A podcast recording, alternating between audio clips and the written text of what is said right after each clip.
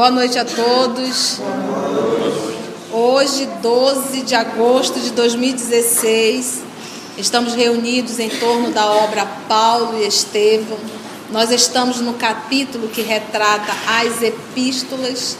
A semana passada nós acompanhamos a tristeza de Paulo, apóstolo, na quantidade de, de mensageiros que estavam chegando falando das dificuldades que estavam sendo vividas dentro das igrejas fundadas. E todas as igrejas solicitavam a presença do apóstolo. Era impossível, ele estava em Corintos, era impossível ele voltar em cada cidadezinha que ele passou, que foram dois ou três anos de viagem. Então ele ficou muito entristecido, acreditando que ele não estava dando conta. No momento de solidão dentro da igreja, ele orou, pedindo forças ao Pai. E nessa solidão e nesse silêncio, ele percebeu a presença de uma força muito superior, que era o próprio nosso Senhor Jesus, orientando a Saulo de Tarso que começasse a escrever as cartas. E Jesus revela serão os meus pensamentos, que irei falar a Estevão, e Estevão irá te transmitir. Então, quando ele saiu daquele êxtase, refeito, alegre, no dia seguinte ele já começa esse trabalho das cartas. E então, ou seja, a primeira carta de Paulo foi escrita ele estando na cidade de Abigail, que é Corinto, cidade da, do, do, da sua noiva espiritual. E para qual foi a primeira cidade a escrever? É isso que nós vamos hoje aprender um pouquinho. Que foi a cidade de Tessalônica, ali na região da Grécia. Vamos orar primeiro? Os textos que nós iremos ler, Senhor Jesus. São textos e revelações de ordem divina, detalhes do trabalho do apóstolo Paulo. Te rogamos amor de nossa vida, que nos ajude a preparar o nosso terreno interior, para que ela possa estar preparada para receber as sementes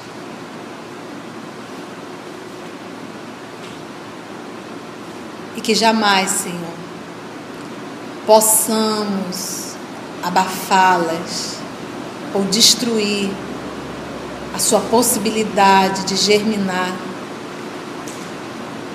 se nós perseverarmos na acomodação das nossas imperfeições.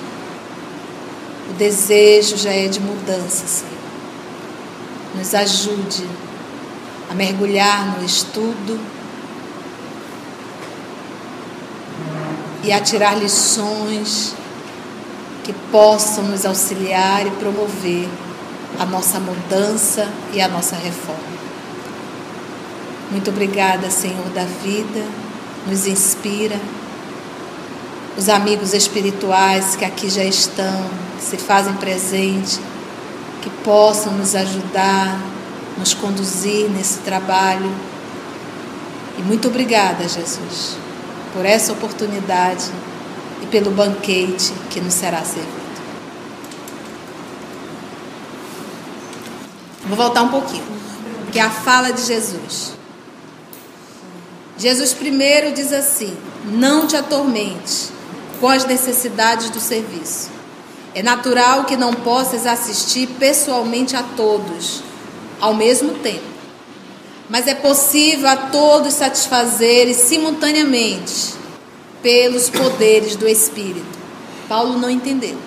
Procurou atinar com o sentido justo da frase mas teve uma dificuldade íntima de conseguir. Entretanto, a voz prosseguia com brandura. Poderás resolver o problema escrevendo a todos os irmãos em meu nome. Os de boa vontade saberão compreender. Porque o valor da tarefa não está na presença pessoal do missionário, mas no conteúdo espiritual do seu verbo, da sua exemplificação e da sua vida. Doravante, a partir de agora, Estevão permanecerá mais conchegado a ti, transmitindo-te meus pensamentos. E o trabalho de evangelização poderá ampliar-se em benefício dos sofrimentos e das necessidades do mundo. Observa a presença de Jesus no trabalho. E você acha que Jesus está repousando? Hoje ainda? Não está.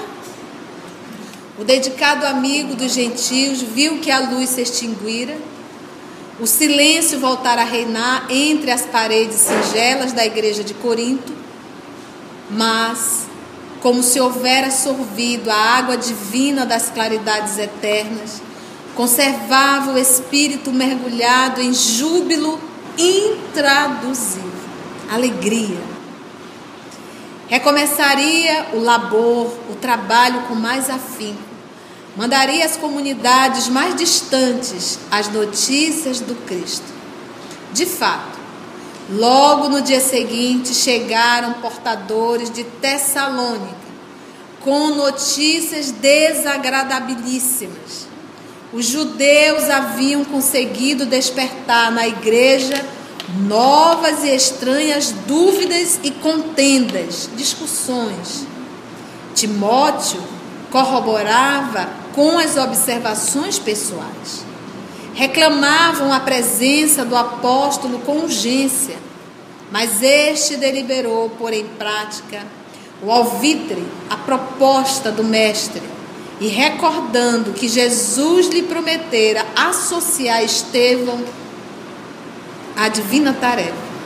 Julgou não dever atuar por si só e chamou Timóteo e Silas para redigir a primeira de suas famosas epístolas. Então, a primeira carta que Paulo mandou foi a Tessalônica. Assim começou o movimento dessas cartas imortais. E são, até hoje. No Novo Testamento está publicado 14 cartas. Mas com certeza ele não escreveu só 14 cartas. Foi o que restou. Foi o que sobrou. Assim começou o movimento dessas cartas imortais, cuja essência espiritual provinha da esfera do Cristo. Gente, a carta de Paulo a Coríntios nem que eu fale a língua dos homens e dos anjos, nem que eu tenha o dom de profetizar, sem amor eu nada serei. Poderei ser como um símbolo. É, é coisa, gente, é um poema. Quando eu leio a carta, eu choro, porque não tem como. Isso não vem de uma mente humana.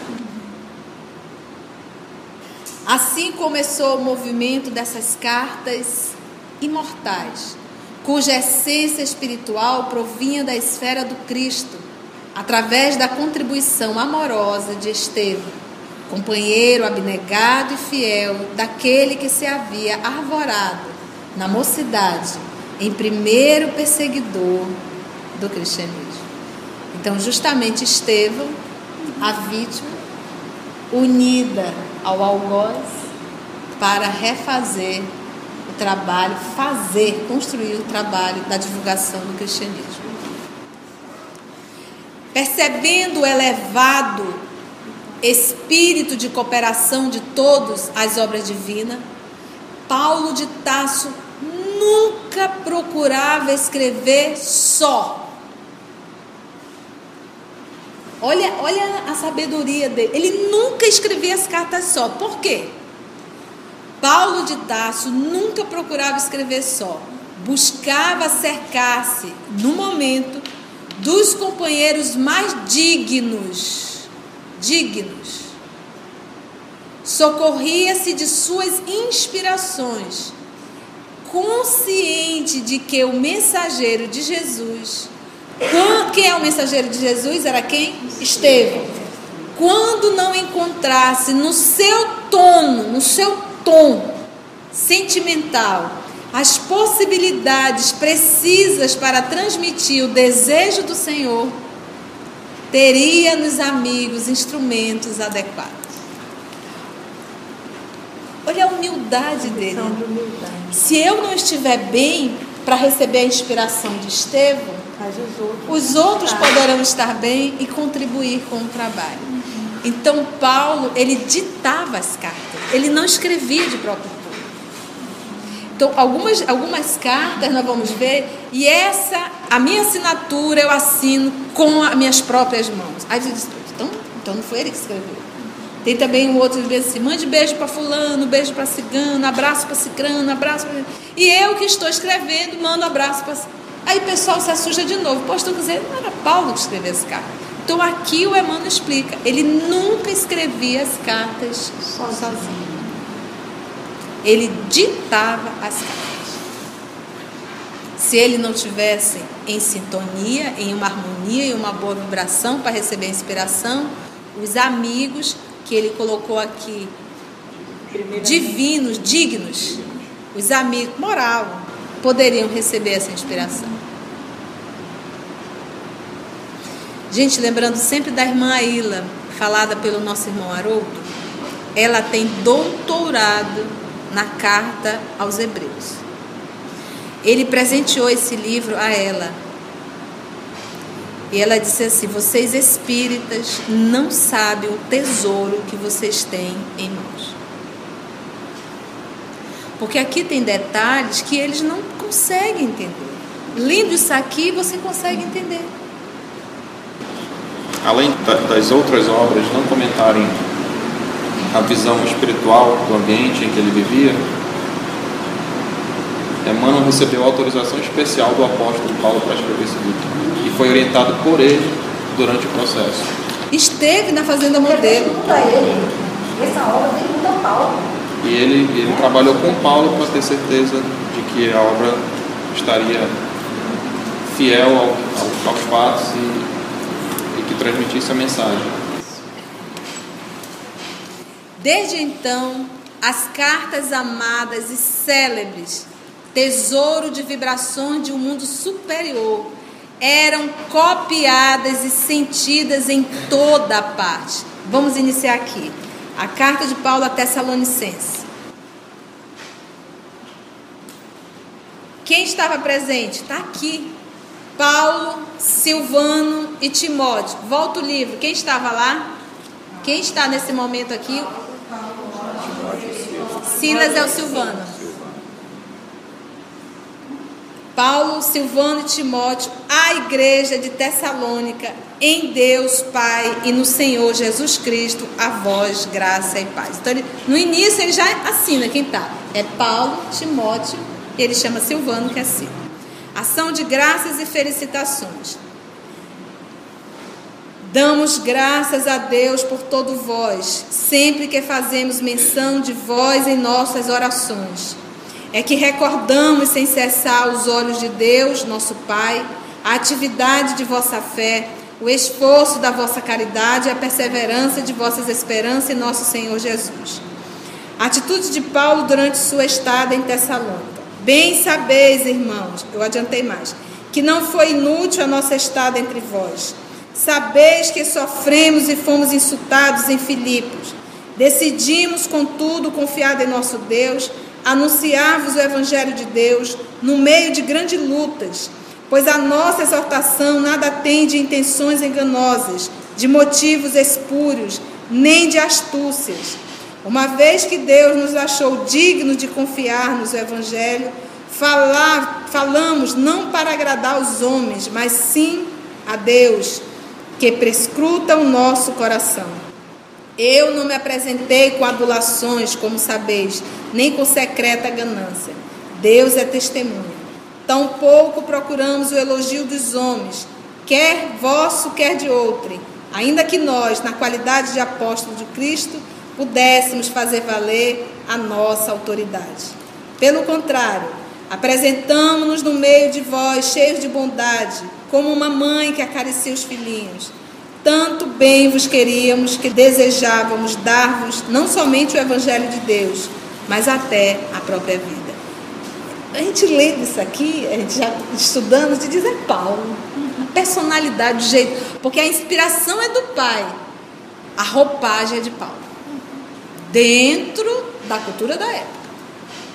Então, sempre que nós vamos ler um texto que está dentro do Antigo e do Novo Testamento, nós temos que pegar o contexto e levarmos para o contexto da época. Ok? Vamos voltar para o livro? Eu não sei se essa carta que está aqui, da Tessalonicense, foi justamente essa.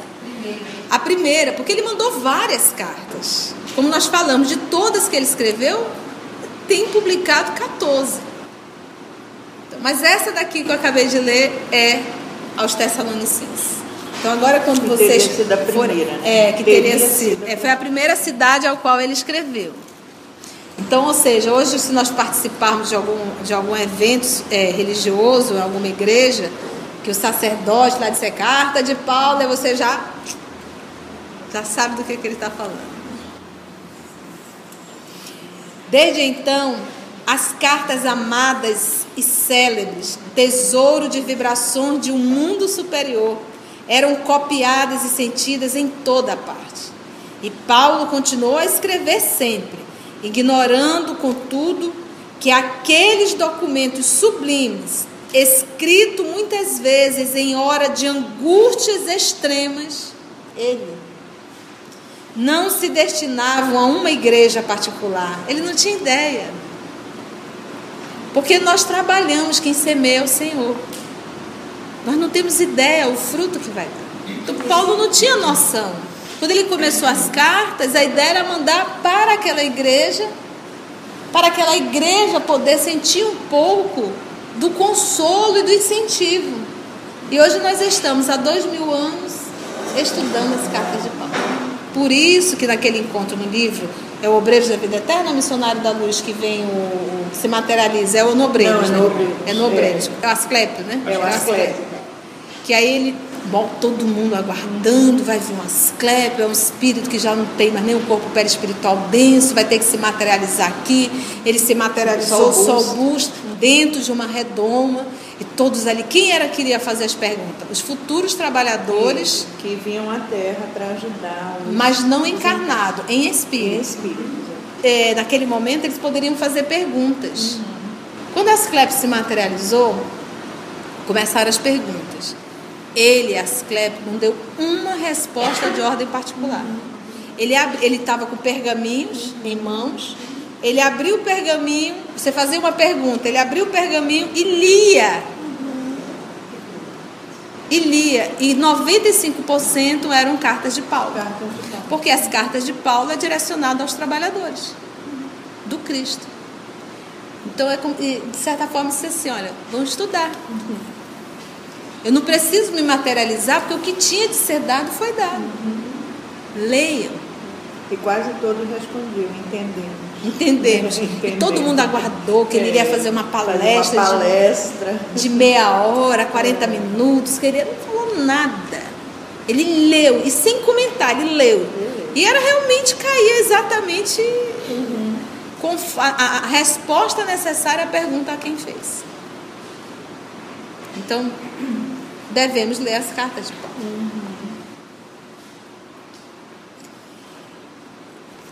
Que aqueles documentos sublimes, escritos muitas vezes em hora de angústia extremas, não se destinavam a uma igreja particular, mas à cristandade universal. As epístolas lograram êxito rápido. Os irmãos as disputavam nos rincões, né, nos recantos, né, mais humildes. Todo mundo queria ver a carta de É, Paulo todo mundo por seu conteúdo de consolações. Olha lá, agora vem. E o próprio Simão Pedro recebendo as primeiras cópias em Jerusalém, reuniu a comunidade e, lendo-as, comovido, declarou que as cartas do convertido de Damasco deviam ser interpretadas como cartas do Cristo aos discípulos e seguidores, afirmando ainda que elas assinalavam um novo período luminoso na história do Evangelho. Volta na, na, na mensagem, na última frase do Senhor Jesus. Poderás resolver o problema escrevendo a todos os irmãos em meu nome. Os de boa vontade saberão compreender. Então Pedro, carregando a boa vontade, conhecendo Jesus, quando leu, disse: Este aqui são pensamentos de Jesus. Essas palavras são do mestre, né? Hã? Jesus dormia na casa de Pedro. Então ele conhecia. Então quando ele leu, é isso aqui é Jesus. Se ele não tivesse boa vontade, porque às vezes nós nos incomodamos com o trabalho do outro. Porque Pedro poderia ter dito: Não, Jesus tinha que escrever por mim. Por que por ele? Ele nem conheceu Jesus.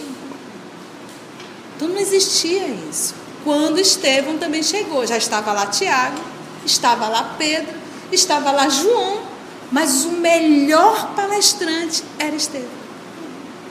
E eles se alegravam com isso. Dentro do nosso movimento espírita tem ciúmes, inveja do outro. E você fica criticando o trabalho do outro que está fazendo um trabalho belíssimo. Por quê? Porque não é você que está fazendo. Se inquieta de ver elogios em relação ao trabalho do trabalhador. Então isso não existia. João se alegrou em ver Estevão. Pedro se alegrava ver Estevão pregando e o povo adorava. A casa do caminho ficava cheia. E João, o evangelista, pedia, disse: Olha, nós estamos só fazendo trabalho, auxiliando os doentes, ninguém está estudando o evangelho, ninguém está divulgando. Se continuarmos assim, daqui a pouco ninguém mais conhece o evangelho. Precisamos ter pessoas aqui. E Jesus manda Estevão. E eles ficaram tristes? Não, se alegraram. É alguém trabalhando. Então Pedro, quando pegou a carta, é fantástico. E é Pedro. Lembra que Pedro é como se fosse assim um. Era um, um, um discípulo que, assim, que, em torno dos demais, o povo tinha muito respeito por ele. Você lembra no- na, na reunião de Paulo, quando eles foram para Jerusalém? Paulo sempre espezinhava, vamos ver o que Pedro fala.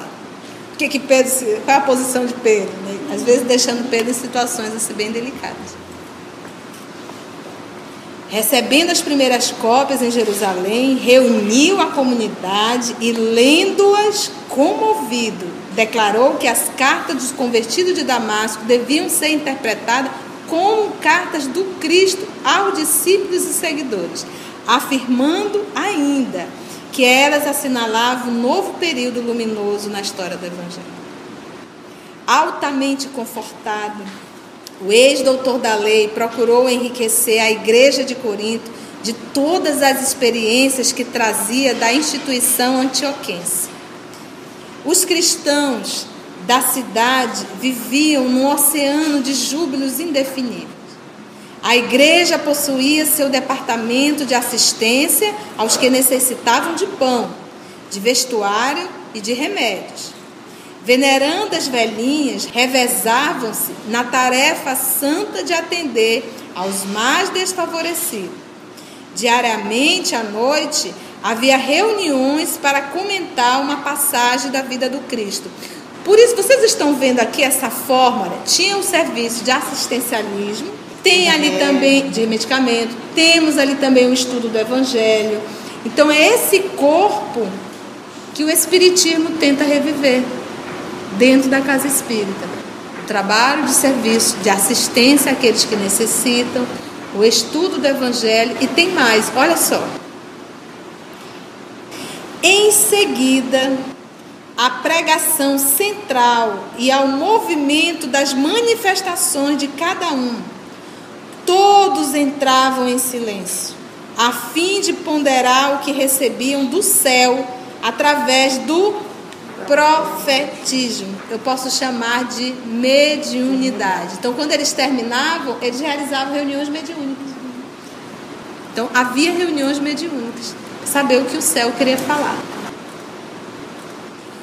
Porque a palavra mediunidade, ela surgiu na terceira revelação com o professor Denizar com Kardec. Então, eles chamavam piton, pitonisas e o profetismo, né? então eram os profetas. O profeta nada mais era do que o médium. Os não habituados ao dom das profecias possuíam faculdades curadoras, que eram aproveitadas a favor dos enfermos em uma sala próxima. O mediunismo evangelizado, aí agora é mano, dos tempos modernos, é o mesmo profetismo das igrejas apostólicas. Como acontecia por vezes em Antioquia, surgiam também ali pequeninas discussões em torno de pontos mais difíceis de interpretação, que Paulo se apressava a acalmar, sem prejuízo da fraternidade edificadora. Então isso acontecia nas igrejas, como acontecia em Antioquia, também estava acontecendo em Corinto.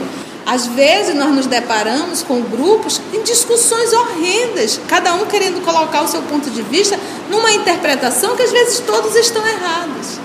Então, quando Paulo via essa discussão em relação a um dos pontos da interpretação do Evangelho, ele já interferia e acalmava ali o povo, dando a interpretação necessária. Então, fugir dessas contendas, evitem isso, evita discussões. Às vezes, às vezes, irmãos brincalhões pegam um participante do grupo para inflamar todo mundo. Paulo se apressava a acalmar sem prejuízo da fraternidade edificadora. Ao fim dos trabalhos de cada noite, uma prece carinhosa e sincera assinalava o instante de repouso. Vocês viram? Parece com o nosso movimento? prece, estudo do Evangelho, o comentário, as discussões em torno do texto, sem jamais entrar em uma disputa, como diz o nosso professor Denizar na Revista Espírita de 1858. Discutiremos, mas não disputaremos. A instituição progredia a olhos vistos aliando-se à generosidade de Tito Justo. Então, nós temos aqui dois Tito. O Tito, que foi circuncisado, jovem, né? E o Tito Justo. Esse aqui foi aquele, lembra? Que ajudou Paulo, né? Ele era rico. Ele, ele, iria ser, ele iria ser linchado. Ser linchado. E ele, ele conseguiu, conseguiu tirá-lo tirá de lá. E ele era um romano, mas já cristão. Cristão aliando-se à generosidade de Tito Justo, outros romanos de fortuna aproximaram-se do Evangelho, enriquecendo a organização de possibilidades novas. Os israelitas pobres encontravam na igreja um lar generoso, só os pobres, os ricos não iam. Onde Deus se lhes manifestava em demonstrações de bondade, ao contrário das sinagogas, em cujo recinto, em vez de pão para a fome voraz, de bálsamo para as chagas do corpo e da alma, encontravam apenas a rispidez de preceitos tirânicos nos lábios de sacerdotes sem piedade. Irritados com o êxito inexcedível do empreendimento de Paulo de Tasso, que se demorava na cidade já por um ano e seis meses nós estamos aqui entre 53 e 54 já. Período da primeira carta de Paulo. 52, 53. Demorava na cidade já por um ano e seis meses, tendo fundado um verdadeiro e perfeito abrigo para os filhos do Calvário. Os judeus de Corinto os judeus que moravam em Corinto tramaram um movimento terrível de perseguição ao apóstolo. A sinagoga esvaziava-se. Era necessário extinguir a causa do seu desprestígio social. O ex-rabino de Jerusalém pagaria muito caro a audácia da propaganda do Messias Nazareno em detrimento de Moisés. Atos 18, de 1 a 17, ele vai retratar esse encontro aqui. Deixa eu ir lá rapidinho. Que é o estudo que vocês vão fazer a próxima semana. Olha só como está aqui. Fundação da igreja de Corinto. Depois disso, Paulo afastou-se de Atenas e foi para Corinto. Lá encontrou um judeu chamado Áquila, natural do Ponto, recém-chegado da Itália com Priscila, que é, que é Prisca, né? Prisca. Prisca, sua mulher, em vista de Cláudio ter decretado que todos os judeus se afastassem de Roma, foi, pois, ter com eles, como exercesse a mesma atividade artesanal, porque eles eram o quê? Tecelã. Ficou ali hospedado e trabalhando. Eram de, eram de profissão fabricantes de tendas. Cada sábado ele discorria na sinagoga, esforçando-se por persuadir judeus e gregos. Quando, porém, Silas e Timóteo chegaram da Macedônia, Paulo começou a dedicar-se inteiramente à palavra, atestando aos judeus que Jesus é o Cristo. Contudo, diante da oposição e das blasfêmias deles, Paulo sacudiu suas vestes e disse-lhe: Vosso sangue recaia sobre a vossa cabeça. Quanto a mim, estou puro, e de agora em diante dirijo-me aos gentios. Foi o que nós lemos a semana passada. Ele disse, Eu não vou mais falar para os judeus. Então, retirando-se dali, dirigiu-se à casa de certo justo, adorador de Deus. Como é que é o nome dele? Tito Justo. Muito bem, tá vendo os detalhes? Cuja casa era contígua à sinagoga. Mas aí ele não conta o detalhe. Nós sabemos que o povo tentou é, é, agredi-lo e foi Tito Justo que O salvou. o salvou. Mas Crispo, o chefe da sinagoga, creu no Senhor com toda a sua casa. Também muitos dos coríntios, ouvindo a Paulo, abraçaram a fé e eram batizados. Batizados aqui não na condição de mergulhar na água, mas de se converter, tá bom? Uma noite disse o Senhor a Paulo, em visão. Nós acabamos de ler. Não temas, continua a falar e não te cales. Eu estou contigo e ninguém porá a mão em ti para fazer-te mal, pois tem um povo numeroso nesta cidade. Não foi bem assim, né? Assim residiu ali um ano e seis meses, ensinando entre eles a palavra de Deus. Quanto tempo que o, o, o livro retrata? Paulo entrega a justiça pelos judeus, que é o que vocês vão ler a próxima semana. Sendo Galeão procônsul da Caia, os judeus levantaram-se unanimemente contra Paulo e conduziram-no ao tribunal, dizendo: Este indivíduo procurou persuadir os outros a adorar a Deus de maneira contrária à lei. A lei é a lei mosaica, tá? Paulo ia abrir a boca quando Galeão retrucou aos judeus. Se se tratasse de delito ou, auto, ou ato perverso, ó judeus, com razão eu vos atenderia. Mas se são questões de palavra, de nomes e da vossa própria lei, tratai vós mesmo disso. Juiz dessas coisas eu não quero ser. E despediu-os do tribunal. Todos então se apoderaram de Sóstenes, o chefe da sinagoga, e o espancaram diante do tribunal, sem que Galeão absolutamente interviesse. Vocês vão ler isso. Vai ver a história com um pouquinho diferente. Um pouquinho diferente, mas está em Atos. Gente, é uma alegria estar em torno do Evangelho. Sim, sim. Citou até o casal aí. Né? Comentários, perguntas. Foi bom, gente, nosso estudo? Tudo ok? Então, podemos orar? Unindo, Senhor Jesus, o nosso pensamento, para juntos lhe agradecermos, amor querido, por essa oportunidade de estudo e de reflexão. Pelo estudo e pelo livro que nos esclarece. Não é um livro comum, percebemos isso, Senhor.